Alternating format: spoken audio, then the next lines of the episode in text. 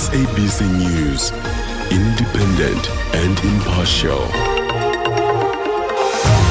Eastern Cape senior officials will no longer be appearing before the special tribunal and former Western Cape ANC secretary dies.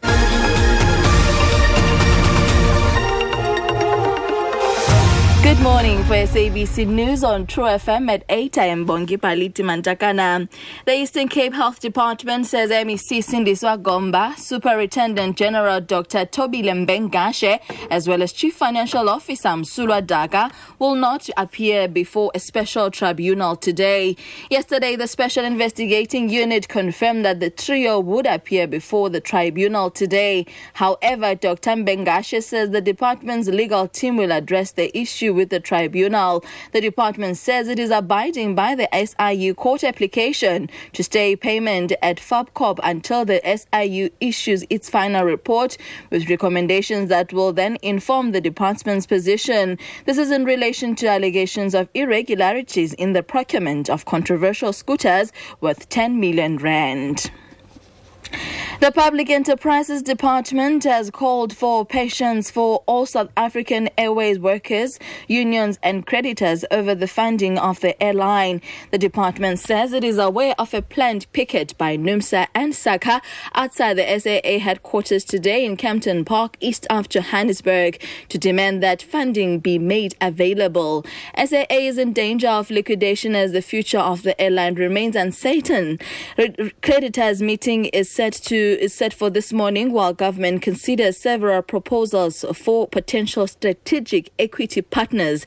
Department spokesperson Sam Mkokeli says government's priority is to save the airline and the jobs of all SAA employees. Former Western Cape ANC Secretary Songezo Mjongile has died. In a statement, the ANC's national spokesperson Pule Mabe has confirmed Mjongile's death at his home in Morningside, Johannesburg. Mjongile recently tweeted that he was suffering of colon cancer.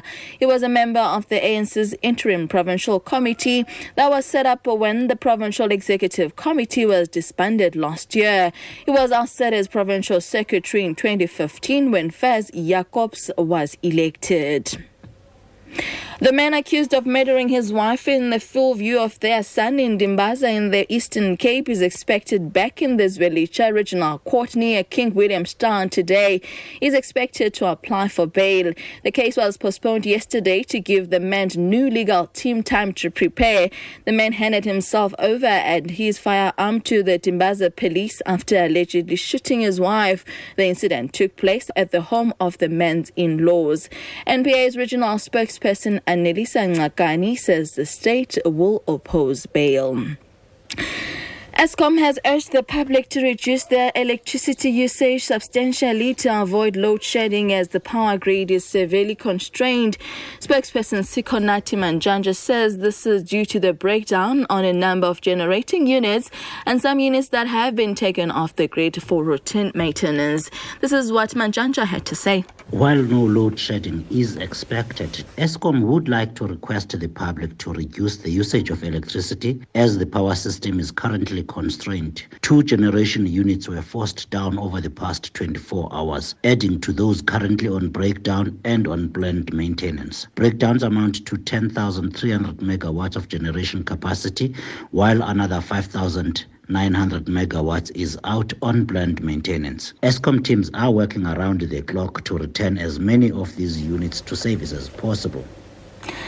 In the financial markets, the rand is trading at 16 rand 22 to the United States dollar, 21 rand 2 cents to the pound sterling, and the euro costs 19 rand 16.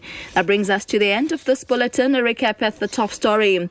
The Eastern Cape Health Department says MEC Sindiswa Gomba, Superintendent Dr. Thobile Mbengashe, as well as Chief Official Officer Msulwa Daca will not appear before a special tribunal as advised before. For SABC News on True FM, I am Bongi Mantakana. The next update is at 9.